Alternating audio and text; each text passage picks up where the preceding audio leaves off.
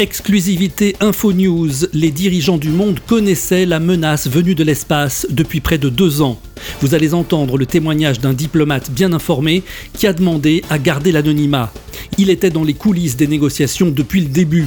Selon lui, l'information a été révélée à Paris à une poignée de chefs d'État lors de la COP21, la conférence sur le climat, en décembre 2015. Oui, euh, à ce moment-là, les informations n'étaient pas encore euh, totalement complètes. La date n'était pas fixée, ni le lieu de l'impact. Le professeur Colm n'avait pas encore euh, bouclé tous ses calculs. Mais la révélation a quand même fait un bruit assez considérable au sein de la conférence. En tout cas, au sein des chefs d'État qui étaient dans la confidence. Le monde politique est entré en effervescence parce que, bien sûr, tout en restant caché, l'information s'est plus ou moins répandue, et tout le monde a plus ou moins cédé à la panique dans beaucoup de gouvernements.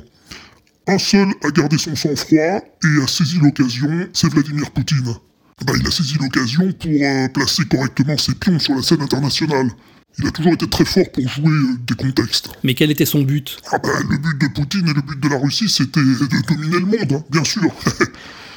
C'est pour ça que Poutine euh, a profité de la campagne électorale américaine pour euh, intervenir euh, plus ou moins discrètement, hein, parce que bah, vous savez le bruit que ça a fait, mais il a quand même réussi à faire élire son, son homme, Donald Trump. Poutine a fait élire Donald Trump dans le contexte de l'arrivée de la comète. Exactement, exactement.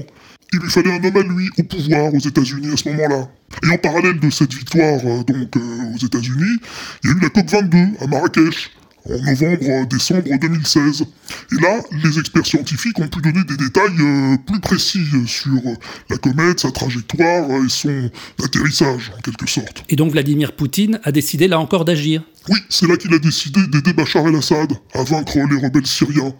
Il comptait en échange lui demander des services euh, dans l'avenir. Et c'est à cette même époque que les troupes américaines ont commencé à se déployer en Pologne. Mais quel est l'objectif de Vladimir Poutine dans tout ça?